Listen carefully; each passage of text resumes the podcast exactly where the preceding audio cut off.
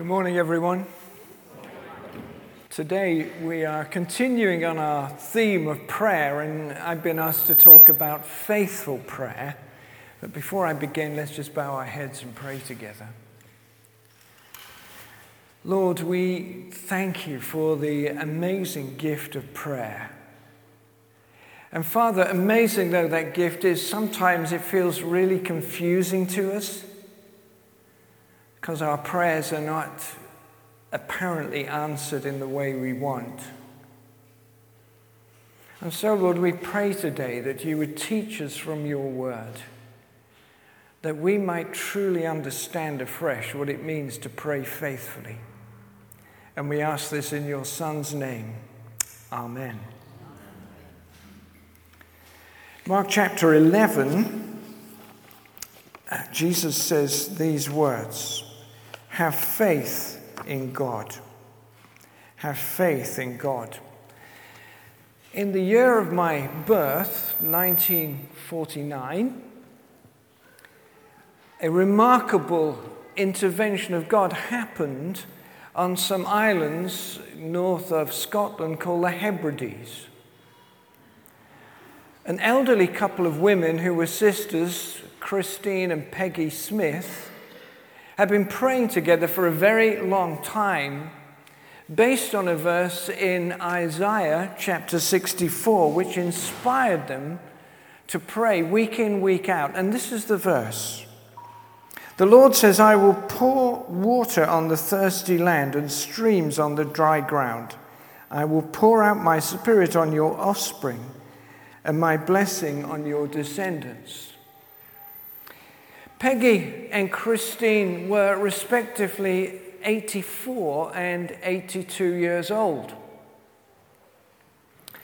Peggy was blind, and they had just been faithful in meeting together, praying around this promise of God in Isaiah. At the same time, a group of men had been meeting in a barn on the Hebrides, not far away, and they'd been praying faithfully that God would intervene, that He would bring about what theologians call revival. That is something only God can do.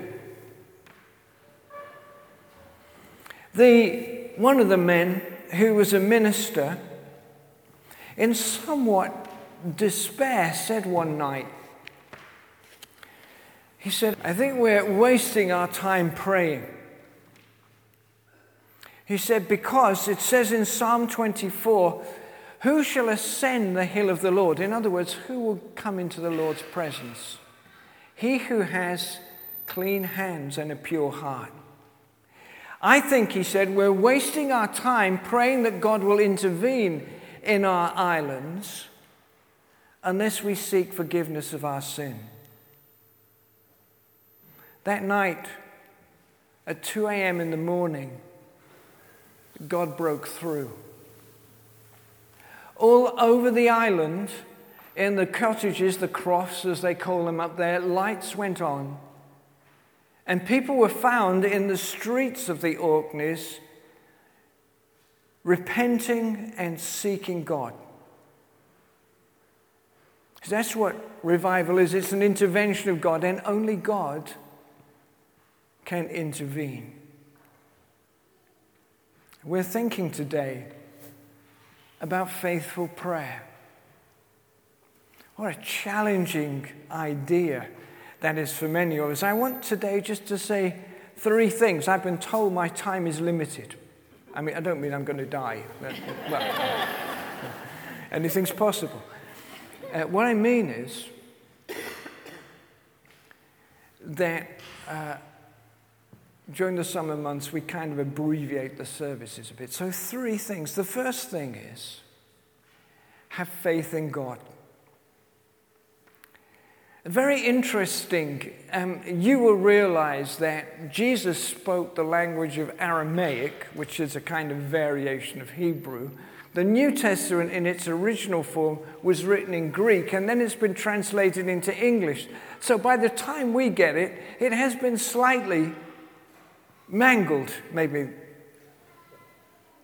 But one thing that's very clear is from the Greek grammar of that sentence is the emphasis on that sentence is on the word God. And I say that because I think many of us place the emphasis, a lot of preachers do this, place the emphasis on the word faith. So we'll go home feeling terrible, thinking our faith is not big enough, whereas in fact, what uh, Jesus was saying to his people is look, put the emphasis. When you pray, think about God, not about the size of your faith. You remember that elsewhere Jesus says, if you have faith the size of a mustard seed, you'll be able to say to that mountain, go throw yourself into the sea, and it will happen. You know how big, a, you know how big a uh, mustard seed is? It's tiny. Jesus said that even if you have a tiny bit of faith, amazing things could happen. Have faith in God. Nowhere in the Bible does it encourage people like us to have faith in faith. I think there are some people who think like that, but that's never what the Bible teaches. The Bible teaches not how big is your faith, but how big is your God. When you read sentences in Scripture like, without God, uh, with, with, with God, all things are possible. Do you believe it? Don't put your hands up. Do you believe it? So, the first thing is if we're going to pray faithfully, our focus needs to be on God. And we need, in our mind's eye, in our souls, in our hearts, to imagine that this God can do anything. The second thing about faithful prayer is that people who pray faithfully, like the old girls in the Hebrides, pray persistently. In Luke chapter 11, the disciples come to Jesus and they say to him, Lord, teach us how to pray. And Jesus gives them the Lord's Prayer for starters. And then he says, a curious little parable. He says, what about if you're lying in bed one night and somebody comes and hammers on your door at midnight? And you shout out of the window, and here I'm paraphrasing, clear off, it's midnight and I've already locked up. Come back tomorrow. And the friend keeps on hammering on the door. And eventually, says Jesus, the owner of the home will go downstairs and open the door. Why? Because persistence pays off. There is a danger, another danger, which Jesus talks about in the Sermon on the Mount, where he actually says, Don't babble like the pagans do. But persistence is a very big New Testament word. We need to learn what it is to pray persistently. Like Peggy and Christine, like those men meeting in a barn, we need not to give up which will be a challenge for some of you because you've never got started. Be persistent in prayer. The third thing is, and this may be the most challenging and most important thought of all, it's this. In that passage we read from Mark's Gospel, again in the Greek, it's full of conjunctions. It is joined up thinking. There's a flow of thought here. Jesus says this look, have faith in God. When you pray, believe that what, is, what you pray for might happen and it will be done. And the third thing is, when you stand praying, if you have anything against anyone, Go and seek their forgiveness. Wow. I could wave my hands in the air and shout hallelujah for the first two, but going to seek forgiveness from other people? That is really hard yards, isn't it?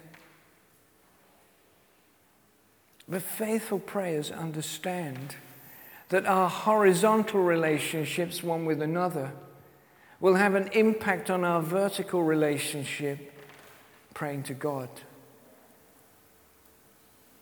I wonder if there's anybody in the house who needs to pick up a phone and make a call, get a pen out or write a letter, get a computer out and do an email. And just say, I'm sorry. Because if you want to be a faithful prayer, you really need to keep a guard on your horizontal relationships, says Jesus. When you stand pray, if you have anything against anyone. The Bible is even more challenging than that. In that, it says, if you have something against your brother, you go and put it right. And the second thing is, it says, if your brother has something against you, you still go and put it right. Have faith in God. Be persistent in your praying. And be sure that your praying will be regulated by your willingness to forgive others. I wonder if there's any other soul in this church who is troubled as I am by the way the world is going in the West. I wonder if there's anybody else in the house who wonders what can be done here. We've heard politicians leap up making wild promises just to attract our votes. We're looking around this society in which we live and we're wondering to ourselves has the Western world lost its moral compass? We're looking at institutions which are broken, sometimes beyond repair. Does it ever, ever, ever cross your mind that maybe only God can sort this out. Listen, friends, this may be a wake up call for you, but today I think we need to commit ourselves to praying for revival in our time. Some of you do that already, I know that. May God bless your persistence in prayer.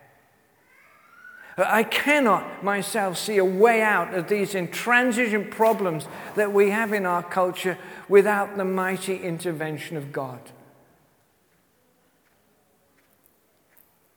And if you agree with me, and I can't make you agree with me, I think we need to think very carefully about this faithful prayer.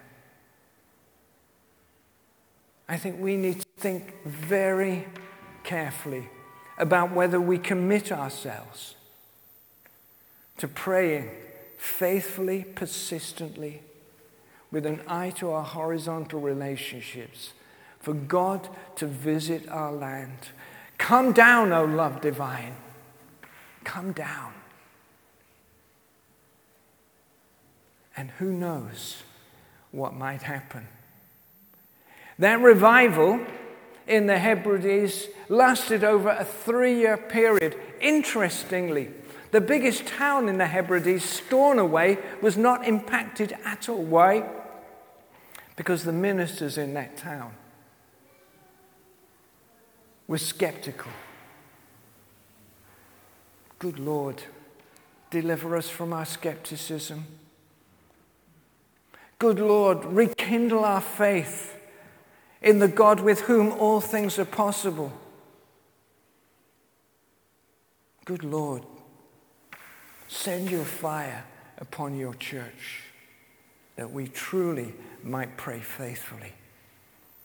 And God might visit us afresh and bring us alive in the power of His Holy Spirit. And people in this town, in other towns, in any town where there is no cynicism, will be saved.